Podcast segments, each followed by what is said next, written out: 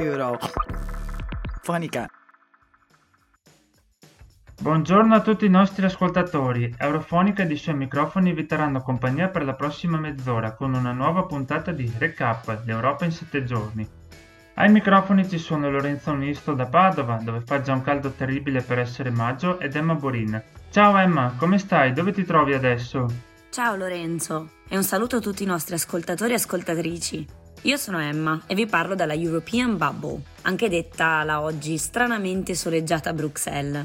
Anche se, e facciamolo orgogliosamente notare a chi ci ascolta, questa puntata di Recap sarà decisamente condotta con accento veneto.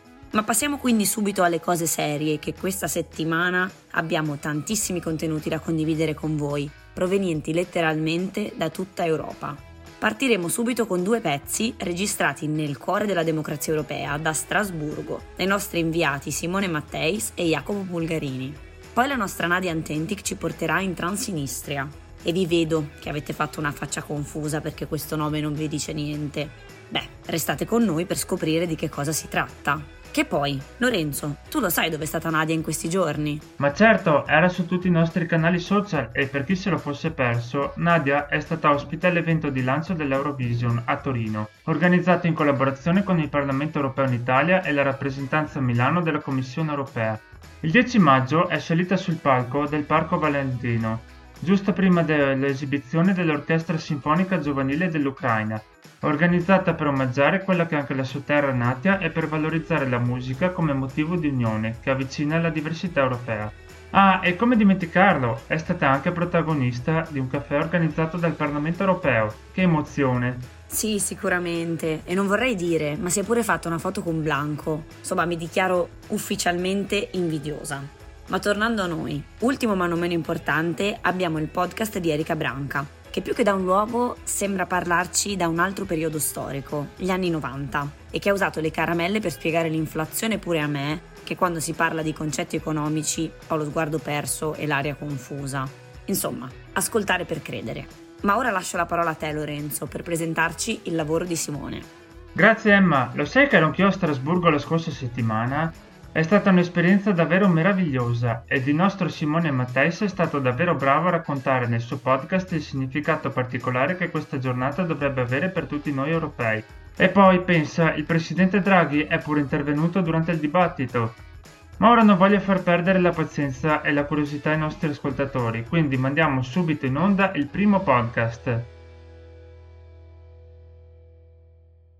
Politics, ambiente, comunità, rule of law, disoccupazione, Wirtschaftskrise, diversità, democrazia, alterações climáticas, Europa, future, migranten, diritti.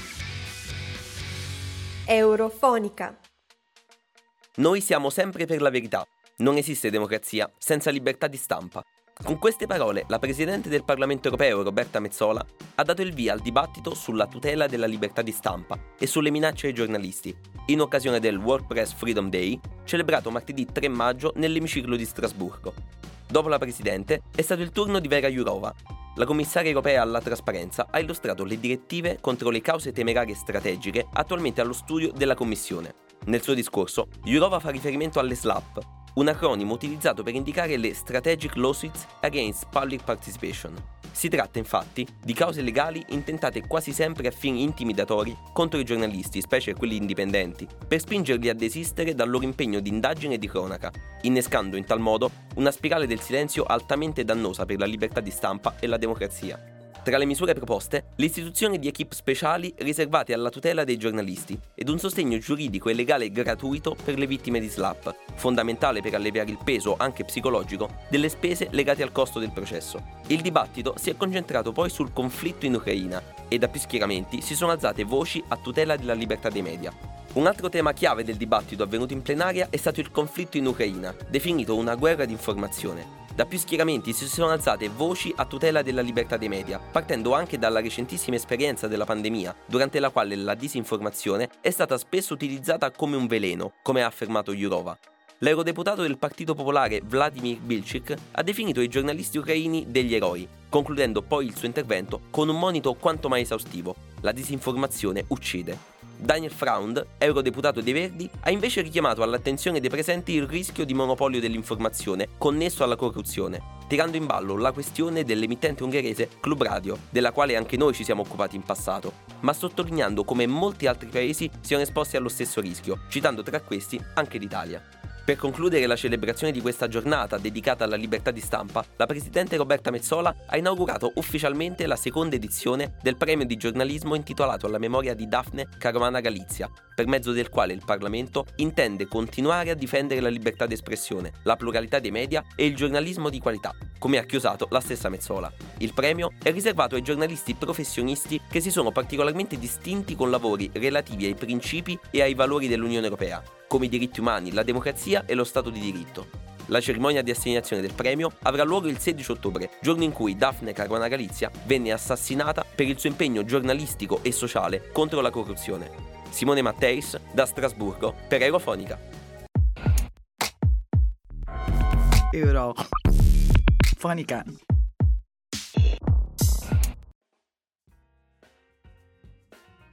Grazie Simone per questa tua preziosa testimonianza. È già davvero significativo che i principali leader europei abbiano trattato con serietà questa questione. Il tutto in una cornice europea che fa da conclusione ad un altro evento importante, la chiusura della conferenza sul futuro dell'Europa. Ed il nostro Jacopo Bulgarini era lì a Strasburgo per seguire e documentare la giornata conclusiva di questa iniziativa. Ascoltiamo tutti insieme ora che cosa ha da raccontarci. Eurofonica.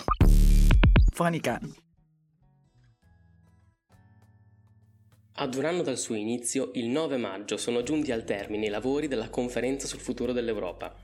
I tre co-presidenti della COFUE e i rappresentanti dei cittadini hanno presentato la relazione finale ai presidenti delle istituzioni europee nel corso di una cerimonia al Parlamento europeo a Strasburgo. Ma come è iniziato tutto? La conferenza sul futuro dell'Europa è stata una proposta della Commissione europea e del Parlamento europeo annunciata alla fine del 2019 con l'obiettivo di esaminare il futuro a medio e lungo termine dell'UE e le riforme da apportare alle sue politiche e istituzioni. Con una dichiarazione congiunta a Bruxelles il 10 marzo 2021, i presidenti delle tre istituzioni europee, David Sassoli, Antonio Costa e Ursula von der Leyen, avevano dato la parola direttamente ai cittadini Nonostante la pandemia e nonostante la guerra in Ucraina, i lavori della conferenza non si sono fermati. I cittadini hanno continuato a lavorare per un'Europa più giusta, equa, solidale, forte, sovrana, efficiente ed indipendente. Sono 49 le raccomandazioni presentate ai politici che ora avranno il compito di non deludere le aspettative createsi intorno a questa conferenza. È un esercizio di democrazia mai avvenuto prima d'ora, diceva Dubravka Schuiza durante i lavori a Maastricht, e in effetti nessuna democrazia al mondo prima d'ora ha provato a far discutere fra di loro cittadini provenienti da 27 paesi diversi con vite e background completamente differenti. Ora i politici hanno il dovere di non deluderli e renderlo veramente un esercizio unico nel suo genere. Non sarà però facile. Proviamo a capire perché. Cambiare i trattati, eliminare il potere di veto e quindi l'unanimità, ma anche modificare il sistema di Dublino, richiede un voto all'unanimità, ovvero il consenso di tutti e 27 gli Stati membri. È difficile pensare che Polonia o Ungheria, per esempio, rinuncino alla loro sovranità in tema di politica migratoria. Inoltre, diversi Stati, 13 per la precisione, tra cui i paesi baltici, ma anche Finlandia, Polonia e Slovenia, si sono già opposti ad un possibile cambiamento dei trattati. Secondo loro, infatti, questo non è mai stato tra gli obiettivi della conferenza. Non escludono a priori una modifica degli stessi in futuro, ma al momento ritengono sia prematura e che possa togliere energie all'attuale situazione politica.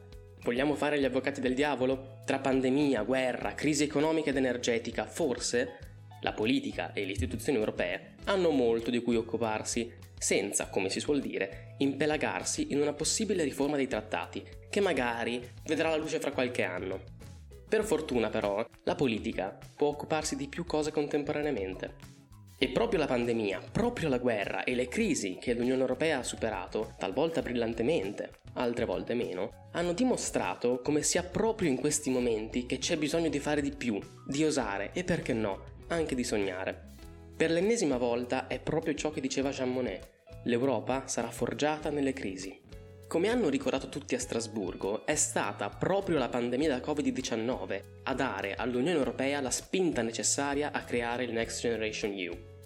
È stato frutto di interessi nazionali, direte voi. Certo, lo era anche l'euro però, come anche l'istituzione dell'area Schengen e l'allargamento ad est del 2004 e la Comunità Europea del 1957 e la Comunità Europea del carbone e dell'acciaio. Quando gli interessi nazionali coincidono con gli interessi europei, ecco che l'Unione Europea e l'Europa tutta si integrano sempre di più. È così dal 9 maggio 1950, il giorno della dichiarazione Schuman, il famoso discorso tenuto a Parigi dall'allora ministro degli affari esteri francese, considerato il primo passo, il punto di partenza del processo di integrazione europea è accaduto durante la pandemia e sta accadendo ora durante la guerra. Proprio i riferimenti alla guerra in corso in Ucraina non sono mancati durante le celebrazioni del 9 maggio. Tutti e tre i presidenti, Mezzola, von der Leyen Macron, hanno sottolineato la differenza fondamentale tra le celebrazioni a Strasburgo e quelle a Mosca. Da una parte si festeggiavano con l'inno alla gioia di Beethoven come sottofondo 77 anni di libertà, di diritti, di democrazia. Dall'altra un inno alla guerra tra parate militari e, per fortuna grazie alla resistenza ucraina, sempre meno carri armati. Oggi, 9 maggio 2022, la libertà e la speranza nel futuro hanno il volto dell'Unione Europea, ha spiegato Macron. È in nome di questa libertà e speranza che sosteniamo e continueremo a sostenere l'Ucraina. Proprio per venire incontro alle aspirazioni e alle speranze del popolo ucraino, il capo dell'Eliseo ha proposto la creazione di una comunità politica europea per associare l'Unione Europea ai paesi che vogliono aderire, Ucraina, Moldavia, Georgia e Balcani, ma anche quelli che sono usciti, come il Regno Unito. Un'idea già vista in realtà. È stata infatti rievocata quella confederazione europea proposta da François Mitterrand nel 1989, fallita per l'opposizione della Germania e dei paesi dell'Est, contrari all'inclusione della Russia. Col senno di poi verrebbe da dire che non si erano sbagliati poi così tanto. Infine, dopo Mario Draghi, anche il presidente francese e la presidente della Commissione europea si sono detti favorevoli ad una revisione dei trattati tramite la convocazione di una convenzione. Già a giugno, nel prossimo Consiglio europeo se ne parlerà e non sarà certamente facile. Proprio in questi giorni, infatti, si sta discutendo del sesto pacchetto di sanzioni contro la Russia e al momento non si è ancora trovato un accordo comune su un possibile embargo del petrolio russo a causa dell'opposizione di alcuni stati, primo fra tutti l'Ungheria di Orbán. Come ho già detto comunque, ora è responsabilità della politica. Per i padri fondatori, forse, l'Europa era un sogno, nato dagli orrori della Seconda Guerra Mondiale, ma ora divenuto realtà. Ecco, rendiamo questo sogno realtà non solo per noi, ma come ha ricordato von der Leyen anche per tutte quelle persone a Kharkiv, a Kiev, come ad Odessa o Mariupol e per i giovani ucraini che hanno trovato rifugio in Europa. Il futuro di questo continente e dell'Unione Europea lo stiamo scrivendo tutti insieme, a Kiev come a Strasburgo. Jacopo Bulgarini, da Halle, per Eurofonica. Politics, ambiente, Comunidad. rule of law, Disoccupazione. Wirtschaftskrise. Diversität. Democrazia. Alterações climáticas. Europa. future, Migranten. diritti. Eurofonica.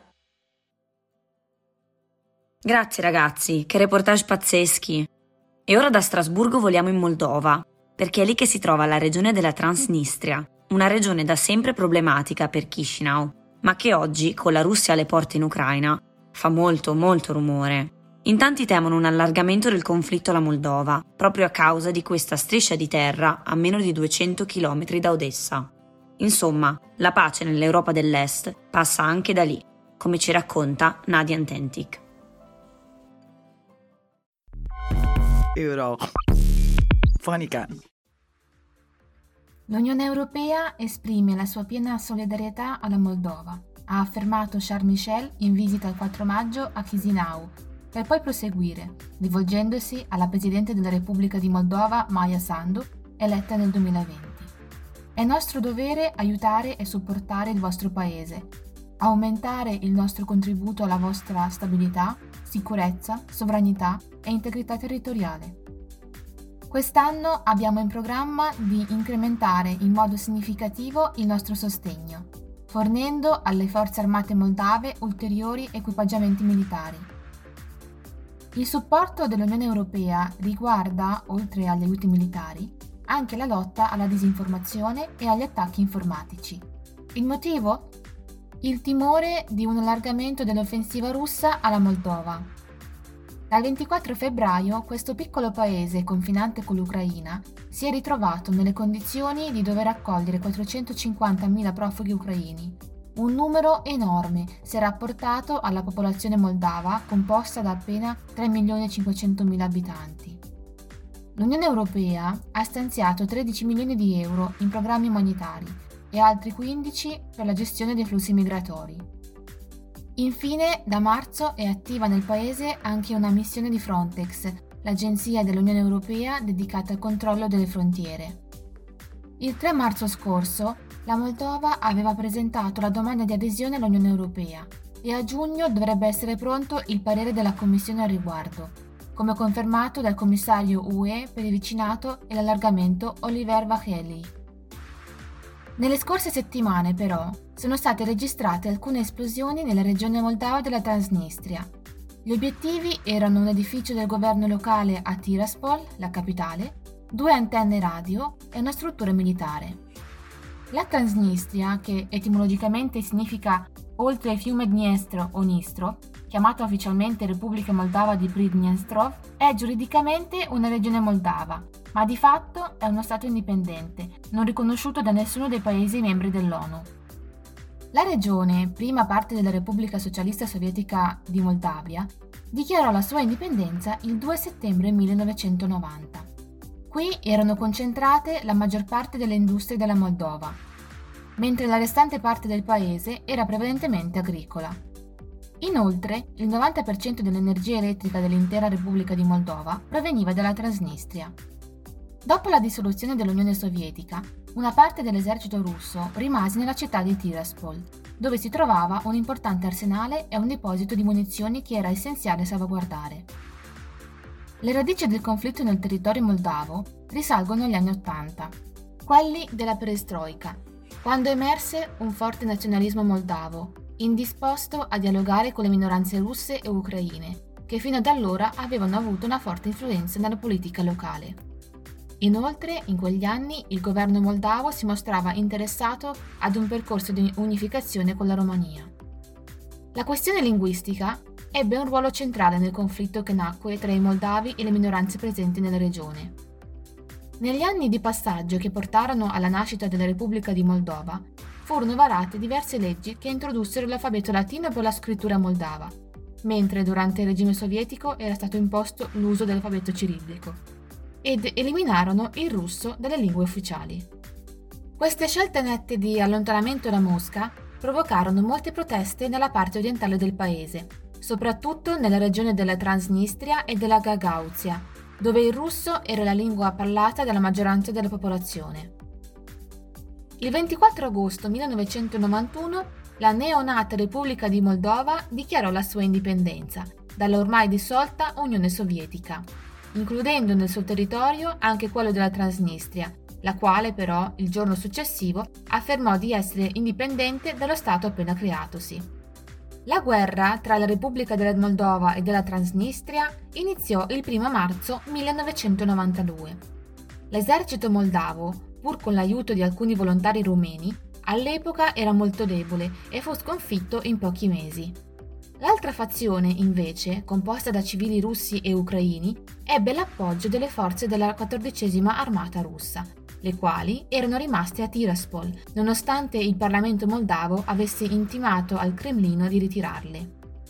Un accordo di cessate il fuoco fu stipulato nel luglio del 1992, dopo la perdita di oltre 700 vite umane. Da allora la Moldova non ha mai potuto esercitare un effettivo controllo o un'influenza sulle autorità della regione vicino al fiume Dniestr. Il Cremlino ha sempre sostenuto la Repubblica Moldova di Transnistria, pur non avendola ancora riconosciuta, come invece ha fatto recentemente con le repubbliche popolari di Donetsk e Luhansk.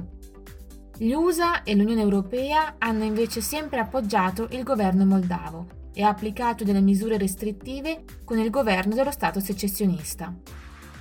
Nel territorio della Transnistria si respira tuttora l'aria del socialismo sovietico. Un'enorme statua di Lenin si erge davanti al palazzo del governo. La bandiera ufficiale, rosso, verde, rosso, presenta una falce, un martello e una stella rossa contornata di giallo. La presenza dell'esercito russo nella regione secessionista, circa 1500 uomini, è giustificata dal Cremlino come missione di mantenimento della pace.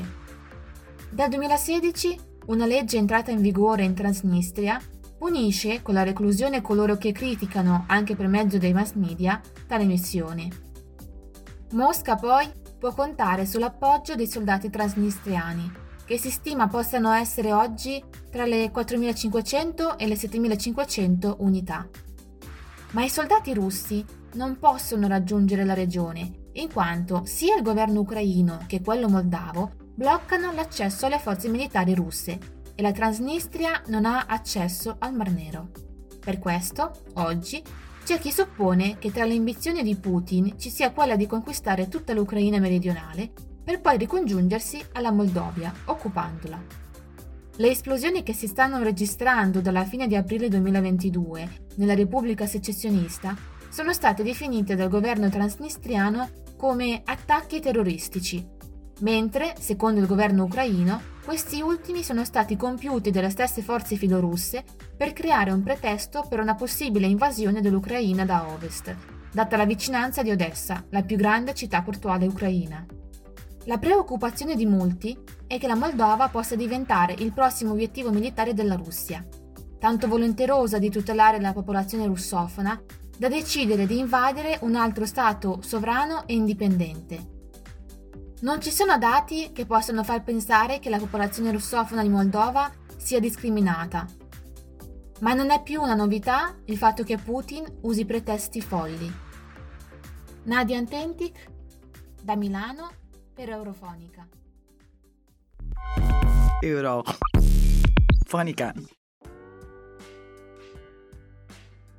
Notizie migliori, anche se sul piano economico non arrivano nemmeno dal fronte italiano. Come ci racconta nel suo nuovo podcast Erika Branca, infatti, l'Italia è l'unico paese OXE in cui i salari medi sono più bassi rispetto al 1990. Se a questo aggiungiamo il vertiginoso aumento dell'inflazione, l'impatto della guerra di Putin sulle economie europee e la ancora lenta ripresa dei nostri paesi dalla pandemia, capite bene che il risultato non è per nulla roseo. Sì, lo so, questa seconda parte di recap manca di ottimismo. Spero, spero che abbiate delle caramelle a disposizione per addolcire la pillola, come si dice.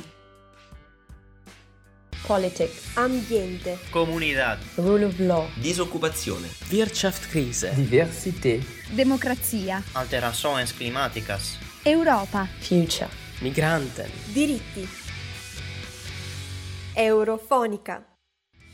Negli ultimi mesi è rimbalzata su tutte le testate, sui social, davanti ai bar, addirittura dietro ai bar, la notizia per cui in Italia i salari medi sono più bassi rispetto al 1990. Forse, dopo le foto in analogico, i jeans a vita bassa e il nuovo album di Liberato, abbiamo un po' esagerato con la nostalgia degli anni 90. L'Italia, infatti, è l'unico paese OXE in cui le retribuzioni medie lorde annue sono diminuite dal 1990, meno 3% in termini reali rispetto ad esempio al più 276% della Lituania, il primo paese per crescita delle retribuzioni medie. Ma cosa ci dicono in concreto queste percentuali? Che lavorare in Italia rende meno rispetto a 30 anni fa e siamo l'unica economia avanzata in tutta l'Ocse in cui ciò è avvenuto. In altri termini, in Italia c'è un'alta probabilità di restare in mutande, esattamente come accadeva poi con i jeans a vita bassa negli anni 90. Infatti, secondo il 55 rapporto Censis, sono 2 milioni le famiglie italiane che vivono in povertà assoluta, con un aumento del più 104% rispetto al 2010.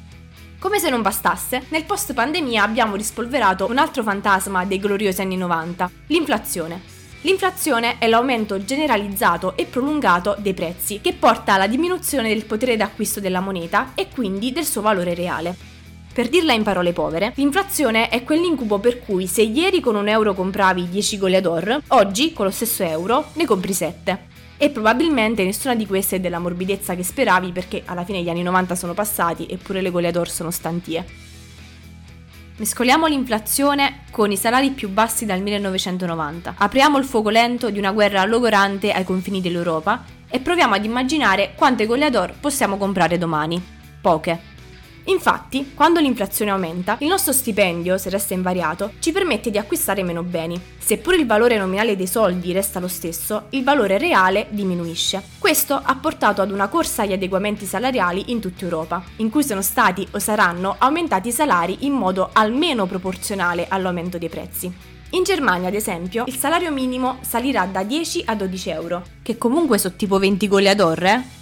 Mentre in Francia i sindacati chiedono un aumento del 20% del salario minimo. In Olanda, organizzazioni imprenditoriali e sindacati hanno concordato una serie di aumenti che in media fanno crescere i salari nazionali del 3%. In Lussemburgo o Cipro, invece, non è neppure necessario proporre aumenti di salario, perché i salari sono agganciati all'inflazione. Chissà se a Cipro poi le vendono le goleador.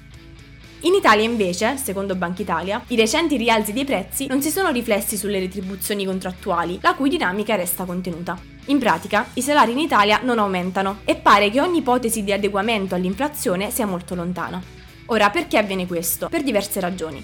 La prima tra tutte è che l'Italia è uno dei pochi Stati membri a non avere un salario minimo. I nostri stipendi, quando va bene, vengono fissati sulla base di contratti nazionali. I contratti nazionali vengono gestiti dai sindacati e vengono stipulati non solo per i cittadini iscritti ai sindacati, ma per tutti i cittadini. I sindacati dunque hanno un'enorme rilevanza nel mercato del lavoro, anche o forse soprattutto per il ruolo che ricoprono nella contrattazione. Questa prominente centralità dei sindacati in Italia ha paradossalmente portato a leggi sul lavoro che non prevedono un salario minimo. Inoltre, i meccanismi per proporre ed ottenere adeguamenti contrattuali sono molto pochi, lenti e faraginosi, che poi è la descrizione perfetta della burocrazia italiana. Come se non bastasse, le imprese italiane si sono opposte con fermezza all'ipotesi di revisione al rialzo dei salari. Il presidente di Confindustria, Carlo Bonomi, ha definito un ricatto l'idea del ministro del lavoro Andrea Orlando di subordinare i sostegni alle imprese agli adeguamenti salariali. Anche i jeans che mostrano l'ombelico sono un ricatto, eppure.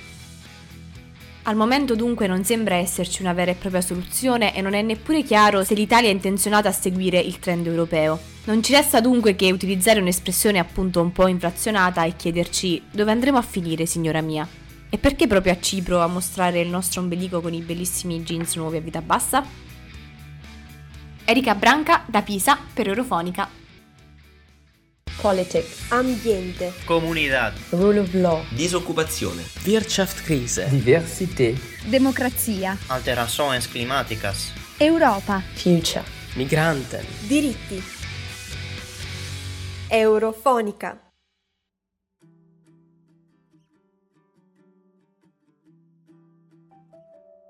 Continuiamo a parlare di guerra in Ucraina. La nostra collega Chiara ha realizzato un'infografica spiegando che cosa ne pensano i governi nazionali europei. Infatti, lo scorso 29 aprile è uscito un nuovo Eurobarometro ed i risultati che ha mostrato sono molto chiari. È emerso che nella Germania, guidata dal neocancelliere Olaf Scholz, il 45% dei tedeschi non risulta essere contento di come lui stia gestendo la crisi in Ucraina. Il dibattito si fa più acceso in Finlandia, dove da alcune settimane è in corso una, stor- una sorta di discussione per far entrare il paese nella Nato. Ed i risultati parlano molto chiaro. Il 65% dei finlandesi sarebbe favorevole all'adesione a tale organizzazione mondiale. Ed in Italia, beh, l'opinione pubblica è divisa principalmente sul blocco dei rifornimenti di gas provenienti dalla Russia, come dimostrato dalla bassissima percentuale di persone che risulterebbero favorevoli al blocco. Ma per saperne di più andate a spulciare i nostri contenuti su tutti i social. Beh, direi che tra infografiche, podcast, articoli e qualche melodia direttamente dall'Eurovision, questa settimana vi abbiamo saputo tenere compagnia. E continuate a seguirci anche domani, eh, che arriva il personaggio della settimana a cura di Martina Garziera. Assolutamente, e non dimenticate che domenica 15 di maggio ricorderemo il nostro collega Antonio Megalizzi in occasione del suo compleanno con una maratona radiofonica 24 ore su 24. Potrete ascoltare i nostri contenuti radiofonici e, se vi va, potrete anche immergervi in un viaggio particolare attraverso le questioni più attuali che stanno attraversando oggi i Paesi membri dell'Unione Europea. Grazie per essere stati con noi e, mi raccomando, continuate a seguirci sui nostri canali social Facebook, Instagram e Twitter. Ciao! Eurofonica.